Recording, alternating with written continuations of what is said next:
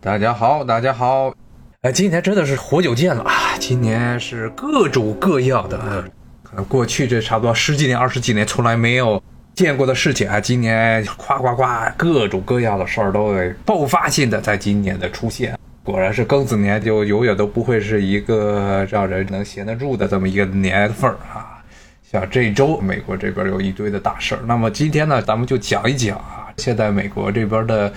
华人现在非常沮丧的一个情况，就是美国的整个教育体系，特别是大学，现在对于华人来说啊，这几天啊出了好几件事情，对于美国的华人可以说是灾难性的打击。哎，为什么说灾难性的打击呢？咱们先从最近的一件事情说起。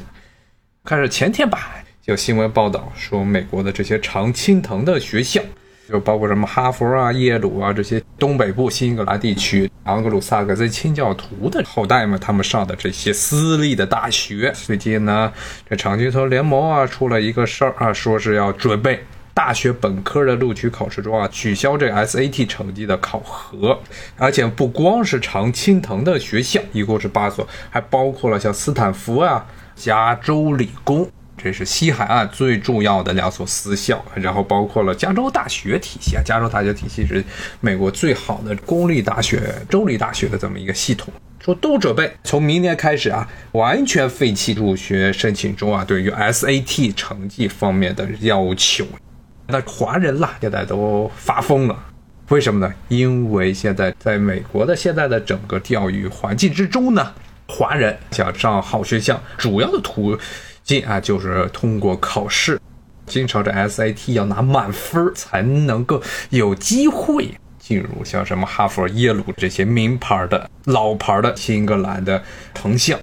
这边华人管它叫藤校。这些华人呢，其实是把中国的很多一些传统的教育观念带过来，而认为子女想要在美国这个社会各个阶级上往上爬，这阶级的这个梯子，再包括美国这边也经常会说的一个词汇，社会的梯子，阶级的梯子，就像出人头地。那么呢，要爬这个梯子啊，华人认为啊。最主要的办法就是搞好子女的教育，让小孩能够上一个好的学校，中小学，然后上一个好的大学，然后上了大学之后，下元一步就平步青云啊！但这种情况呢，现在遭到了毁灭性的打击！之前的节目中，其实跟大家讲过美国这边大学入学一些有趣，不能说有趣啊，有些比较微妙的事情。可能很多的听友可能也都曾经听说过啊，美国这边的大学并不是像中国这样，绝大部分的人啊，中国也不是所有人都是高考生，但是绝大部分人都是要通过这个分数录取的方式啊，这是中国的学校啊，有高考，而且是全国统一性的考试。那在其他的东亚国家，像韩国呀，包括日本，都是各个大学自己出题，但是也有大学的录取考试。但是在美国，没有一个全国性的所谓的大学录取考试，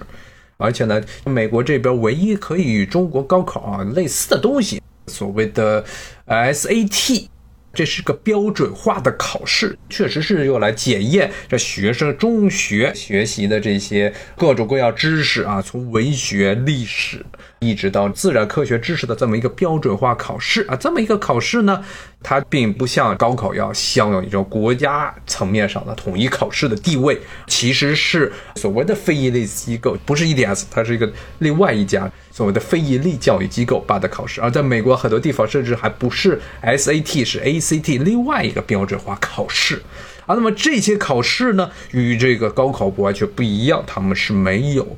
没有任何的学校有所谓的分数线的要求，但是呢，很普遍的这个华人。他们想进入这些好的学校，一般都是要在 SAT 上要尽量的拿高分，很多人还要拿满分。觉得很多的这些华人要进入藤校都必须要拿满分，还不一定，就算是拿满分都不一定能进入藤校。而原因就在于美国的这套大学的入学的考核办法，以前是 SAT 是一个参考分儿然后呢，同时呢还要求有各种各样的。所谓的这些简历啊，要有各种各样课外的活动，要有学生呢展现什么全方位的发展，然后呢还得有重要的人物给这些学生来写推荐信，来推到大学里。我记得以前讲美国的这大学入学的时候，我跟大家说过，这种情况呢，实际上是在十九世纪末二十世纪初，美国的这些白人为了确保自己的后代。自己的这子女不会被犹太人从这个常青藤的学校中给挤走，所以搞的这么一套的啊，所谓的综合考评啊，或者啊，要现在流行的说法啊，要按素质来考评，不能唯分数论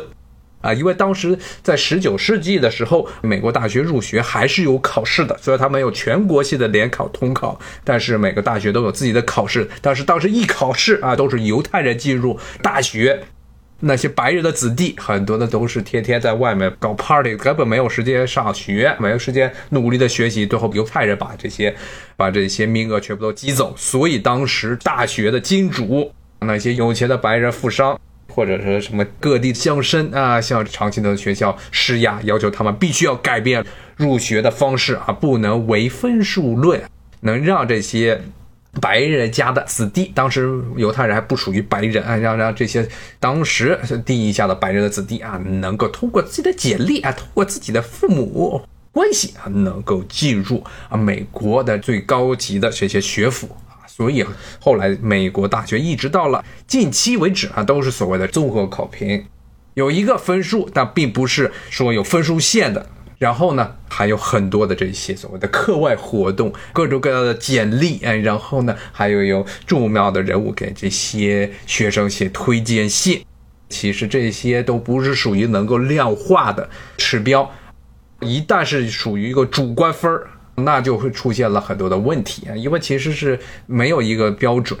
那么呢，以前美国的这些华人一个很大的特点，就是不愿意钻研政治。不愿意在社区中啊去钻研各种各样的这人际关系，所以造成的结果就是，你要是想去搞推荐信啊，是一件比较难的事情。而且呢，所谓的这些课外活动，很多时候是有钱人家的孩子啊才能够享受的。比如说跑到什么非洲去援助哪一个什么卢旺达呀，或者乍得哪个地方修那么几个土屋子啊，说是夏令营，说几日游，然后拍拍屁股又回来了。这种情况呢，对于绝大部分的华人家庭是一笔非常昂贵的支出啊，不愿意去在这上面花钱。但是呢，这是很多有钱人家的孩子擅长干的事情。参加哪个 NGO，甚至呢，有些是甚至在美国的一些政府或者是地方机构能有实习机会，这些机会是在普通的没有什么政治关系的这些华人家庭是不可能有的。所以呢，他们唯一的能办的就是考试。虽然没有这些课外的活动，没有加入哪些 NGO 啊，没有在世界各地巡游啊，没有在哪个地方呢去演讲啊，什么青年领袖会议呀，什么在巴黎哪一个青年聚会上啊，能去慷慨激昂啊，但是有分数，有个 SAT 分儿，用这个来弥补自己在这个美国这边的人际关系中的不足。那么之前呢，也还是有一定的成效的。当然了，这个分数线一般，像哈佛、耶鲁这些学校录取的这些华人，平均的 SAT 分数线都要比白人要高出很多，平均分儿要高出一两百。那么比黑人，这些哈佛录取的黑人，那就高的更多啊，高的非常多。那么呢，以前的情况下。这些华人还能靠一个分数，哎，要比别人高很多的，比白人、比黑人、比拉美裔的人要高很多的一个分数线啊，来个录取这些名校。但是现在呢，干脆连最后的这么一点机会也被削除了。像哈佛就说了，说我们以后不要求你占有 SAT 的成绩。这个为什么要这么做呢？啊，其实美国这些媒体也给出了答案。很简单，就是因为现在美国这边反种族主义运动带来的一个意外的后果啊，就是这些大学如果像以前一样，SAT 的平均分低两三百分来录取黑人的话，就会显得黑人成绩非常糟糕，而且呢，容易给华人家长口舌。去年的时候，美国这边的华人家长就集体去诉讼告哈佛，说在录取的时候对华人有分数歧视。但是这哈佛就说了，说我们没有一个分数线，只是一个参考分儿。你们华人不要自作多情，虽然分数高一些，但是你在别的方面啊没有那么多的领悟，没有那么多的活动，课外活动太少，没有体现出你们能成为一个社会领导人的这么一个能力。当然，这些话其实都是废话。这些十七、十八岁的人怎么可能怎么可能这个有什么社会领导力啊？你要有社会领导力呢，都是去学帝王学的有钱人家。可能是从小学、中学就开始学这些希腊语和拉丁语，还有你说古代西塞罗，古罗马时期最伟大的这个演说家西塞罗的文稿啊，你让华人家庭去学这些，那是不可能的事儿。他们没有这个精力，也没有这么多的闲钱让小孩去干这些事情。我看这有听友问，为什么印度人？印度人，印度人是另外一个情况，印度人和华人的情况不一样，印度人比华人。要擅长在美国这么一个大环境下社交经营，各种各样的人际关系方面的活动，要比华人要积极的多，非常多，而且参与政治的积极程度也比华人要高得多，而且他们内部非常抱团。虽然印度其实是很多很多个民族组成的这么一个国家啊，但是他们来到了美国之后，基本上抱团，非常厉害。就算是从北印度人，如果到一个企业中，到了一个企业的 CEO，或者做了一个 HR，做了一个人事经理，那么下一步很明显的预见得到事情，他就把那些印度人全部都招到了自己的公司里来。但是呢，这华人不一样，华人内部来自这个五湖四海，这个九流啊，各种各样的门路的华人啊，互相都看不起，互相的挤兑，这种形象实在是在美国太常见了，所以华人不会去帮自己人。或者能帮自己人也都是非常有限的，那么这个情况下就造成了现在呢，如果像哈佛这样的地方，像这些常青藤学校，如果不再去要求学生有这么一个 SAT 分数线，那么华人的地位就会更加糟糕。那么得到了最大的利处的是所谓的皮球的这些阶层，这些黑人，包括拉美裔。拉丁裔的这些美国人，他们的考试成绩都要比华人要差很多啊，仅仅是比黑人要好一些。但是总体来说，这也是美国整个这些所有的大学中啊招进来的这些学生中，学生素质啊学习素质最差的两个团体。那么这个情况下呢，如果废除了分数的话，这两个团体就很容易能够进入啊美国的这些好的大学啊，至少呢，不论是怎么样。哈佛啊，像耶鲁啊，像普林斯顿这样的学校，可以给现在的这些民权运动啊一个交代啊，说我没有白人歧视黑人的目的。你看，我们现在能招到更多的黑人的学生啊，你要说怎么招进来的？比如说他这个家庭很穷，或者是什么单亲母亲家庭奋发图强，最后就进入了学校。至于怎么个奋发图强法呢？再说了，反正不考试。那么这种情况下呢，白人的这些学生的名额，虽然之前也大家讲过，这些美国大学是不会公开自己每年要招多少个名额的哪种族裔的学生，但是其实招生办的呃老师心中都有一个谱，大概是多少人，不会去跟你说，因为这一旦说出来就变成种族歧视，所以他不说，但是他会照着那一个比例来去招人。那么要确保大学内的这些重要的白人家庭，他们的孩子都能够上学。那么呢，这些黑人和拉美裔学生新增这些名额从哪补呢？那就缺这些亚裔。而亚裔中最糟糕的一个团体，最容易被冲击的团体就是华人，因为华人是谁都愿意欺负的这么一个团体。他们自己不团结，然后不愿意参政，在大学中的活动啊、社区的活动，包括居民区的活动，也不愿意参加。那么大家想分肥的时候，互相讨论啊，应该去牺牲谁的时候，都是拿华人开刀。以前呢是可以，大家能看这个，咱们华人有这么一个成绩，现在的成绩都不算了。那么这是常青藤这些学校现在的情况。那么在更早之前，上一周的时候，加州的议会又通过了一个新的法案，叫 ACE 五。这个法案其实是废除了以前加州颁布的这么一个法案。当时以前的法案是说啊，说加州的这些大学不会跟随啊美国很多其他的州的公立大学的这个办法，说要搞平权运动，其实是按人数按每一个州的每个族裔的占这个州的总人口的百分比来分摊这些公立大学中的这学生的名额。说以前加州大学不是这么搞。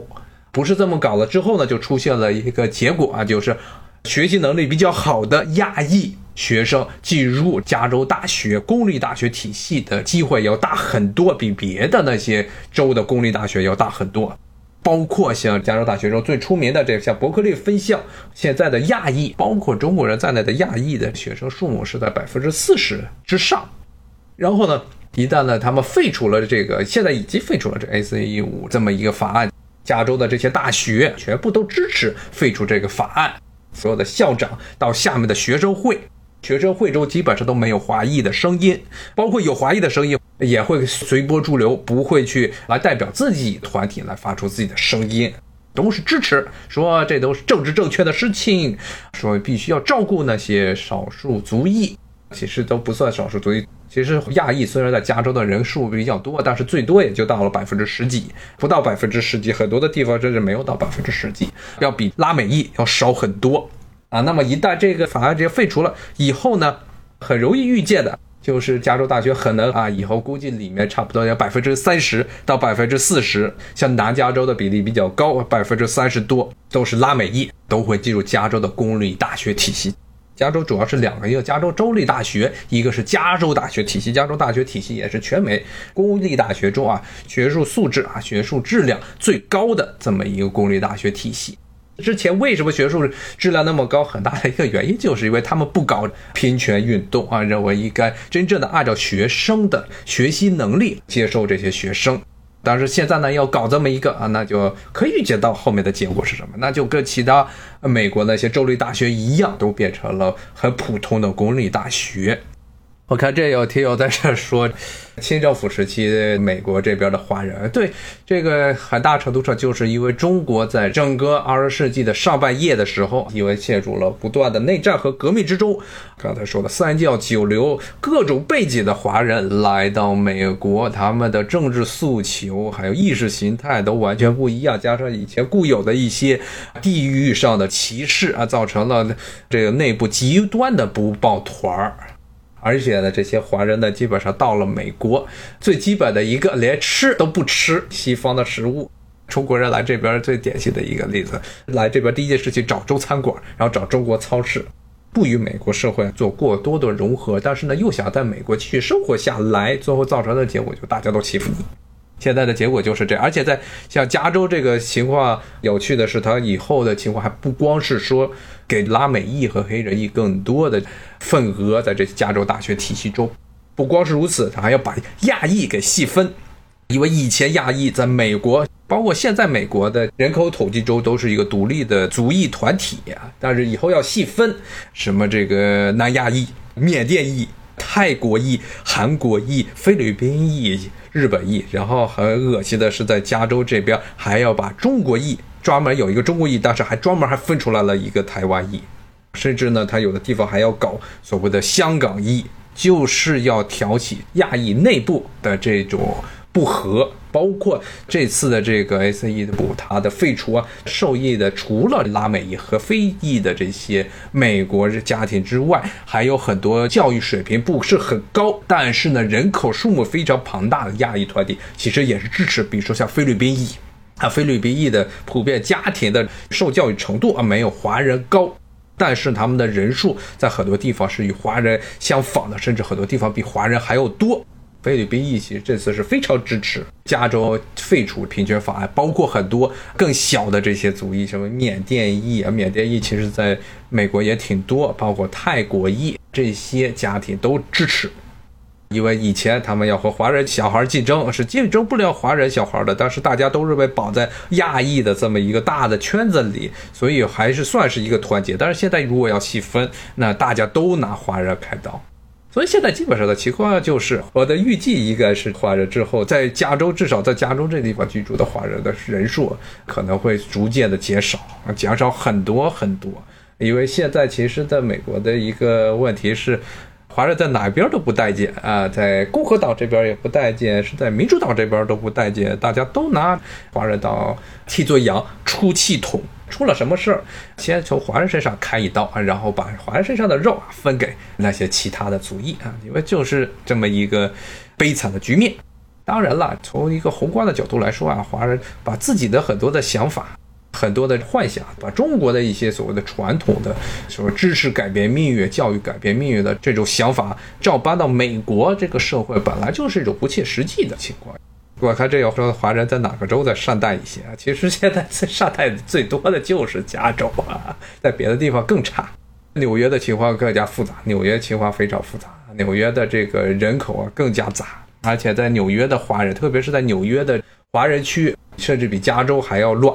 最著名的华人区，像法拉盛啊，基本上大家都不愿意去那儿。那个地方充斥着各种各样的黑户、非法移民，街上到处都是卖福建鱼丸的，到处都是卖鱼丸的，在法拉盛那边。还得看哪家的，有些家的鱼丸吃的还比较好，有些家的鱼丸一吃进去，咔叽，全是一股的腥味儿啊。然后呢，还是回到刚才话题啊，其实之前跟大家讲的，隋唐开始啊，中国开始逐渐有这么一个世家体系，是门阀体系。逐渐的变成了一个所谓的选举制度，这地方选举是要指的科举，用这考试的办法来选举这些官员，然后这些官员呢，一部分的比较勤奋的、脑子比较好，至少是这个考试能力比较好的学生啊，从底层给选上来，这么一种方式的保持这种社会在一定的规模上的一种流动性，能给最底层的人这么一个希望。朝为田舍郎啊，暮入天子堂，这种几率其实并不是很高，但是至少给了大家一个希望。这么一种情况啊，在欧洲、在美国其实都是不存在的。欧洲历史上是什么？其实呢，一直到十九世纪的时候，所谓的高等教育都是一种奢侈品，是城市里的有钱人。还有些贵族们能享受的，就像之前给大家讲过，像伦敦伦敦大学这个大学的出现是为什么？是因为之前的学校啊，像牛津、剑桥都是很典型的教会学校。当时主要能够进牛津、剑桥的都是什么人？贵族家庭的后代，大商人的后代，最少最少也得是一个地方上的教士啊，教士他们的家里出来的人。以前的一位教会啊，在地方上都是非常有声望的，都是这样的家庭啊，至少是所谓的中产以上，农奴家庭怎么可能？特别是像十七世纪、十八世纪，像吃人时代一样，流落到这伦敦街头的些失地农民。那个都是什么样的人？他们的孩子是绝对不可能进入牛津、剑桥来上学的。他们的后代绝大部分时候呢，会出现在哪里？最多能被后世能够记住这些所谓农民家庭的孩子，都是在当时英国的社会讽刺画中。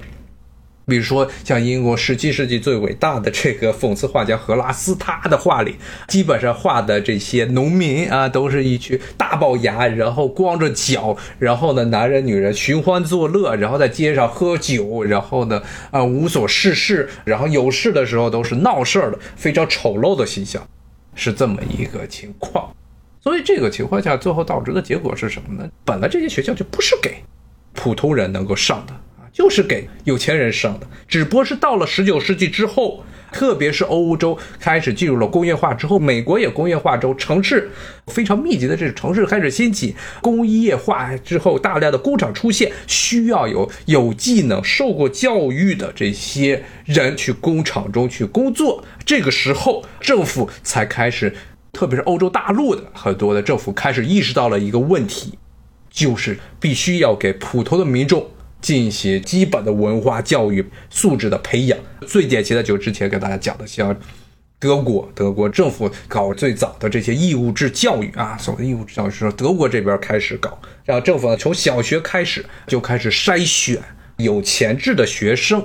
那么到中学的时候就要进行考试，来看你的学生能不能够在理工科方面能够具有呃一定的潜能的人，如果有的话，他们要把你进行选拔出来。有这么一套，从小就把你进行选拔，但中国其实还没有像德国这么彻底。德国这套选拔体制，其实后来是传到了俄国，后来又在苏联时期进行了改良。四九年之后，中国的整个学校的教育体制，实际上又是学苏联，虽然不是学的完全的一样，但是中国的这一一直延续到今天的这一套义务制教育制度啊，实际上是最早你可以说是起源于德国，然后经过呃俄国，然后苏联的改良来到中国，是这么一套选拔体制。这个体制一个很突出的特点就是国家。来花钱，国家来花钱投入到基础教育之中，从基础教育中选拔出来比较优秀的这些苗子，放到大学中进行培养，然后出来之后为国家的建设添砖加瓦。这还算是在欧洲大陆啊，特别是像德国这些地方才出现的情况。像在英国、像美国，世家政治、氏族政治，其实就中国历史上所谓的氏族门阀观念还是非常强的地方。这种义务教育制其实出现的就更晚。包括英国，其实是后来看见了德国对自己在工业上、经济上巨大的挑战，才被迫的也要开始对自己的人民、普通的民众进行所谓的教育培养。但是呢，受到的阻力，特别是来自于既得利益者。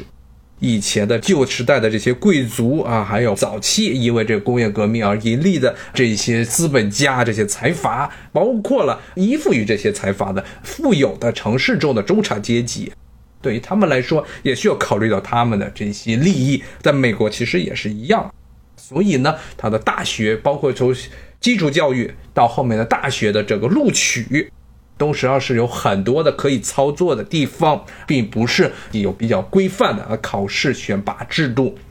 包括现在你要去英国，包括现在你跟很多的英国人谈，他们都会觉得工人的后代就是工人啊，农民的后代就是农民，贵族的后代还是贵族，资本家的后代还是资本家。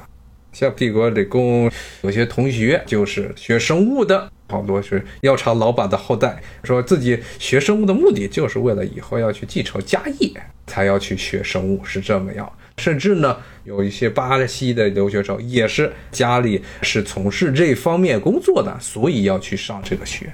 其实没有所谓的自由选择自己的未来，没有这样的事儿，都是要继承家业。顺便说一下，英国的这套教育体制就很明显了。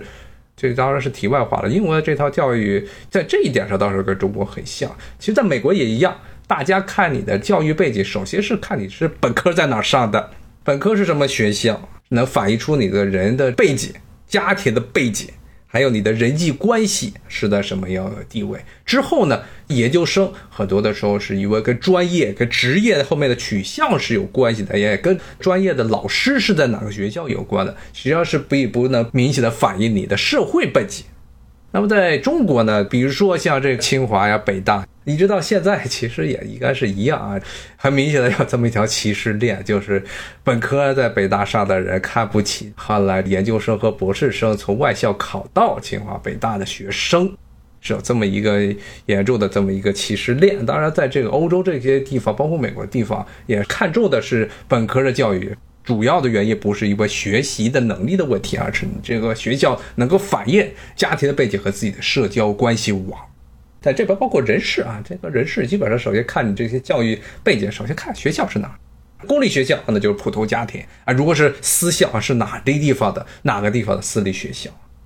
所以，美国对于这些大学，特别是公立体系、政府方面的投入，一直是处于一个模棱两可的、非常微妙的，跟欧洲大陆上完全不一样的这么一个理念。甚至包括英国，在这个二十世纪后半叶、五十年代开始，由于当时工党刚当政，而且工党当时是一个左倾的这么一个政党，把很多欧洲大陆，包括甚至苏联的一些教育理念给。移植到了英国，所以英国一直到现在呢，包括当时的一个很大的特点，就像英国绝大部分大学都是政府的公家的学校，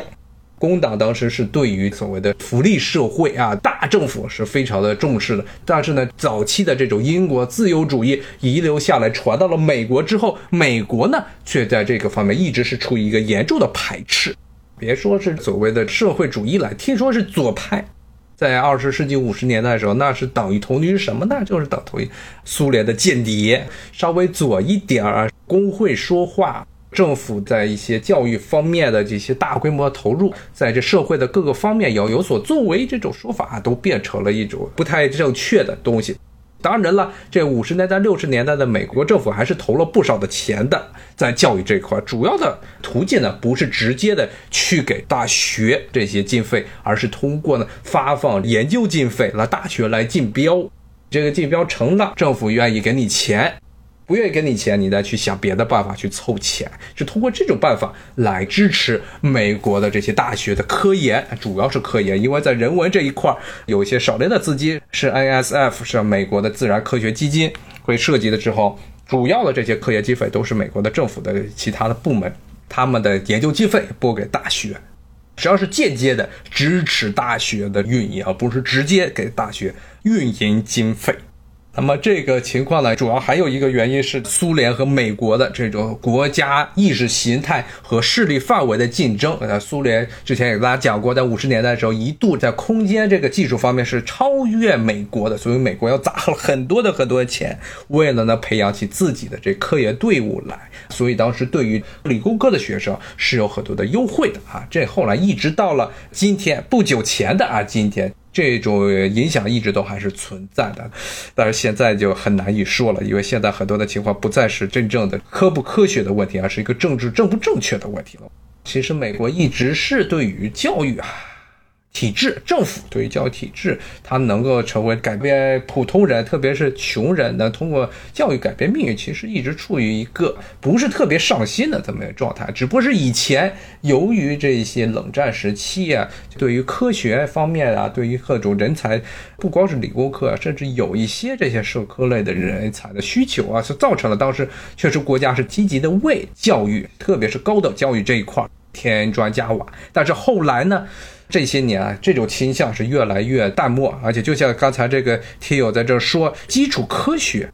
就俄国现在的基础科学是崩了的，这是毫无疑问的。最重要的学校，这莫大、莫斯科这个国立大学，现在是大量的优秀的这些学生和教员全部都外流，而且大批的这些俄国人都来到美国。俄国曾经是现在为止都是世界上在数学方面数一数二的强国。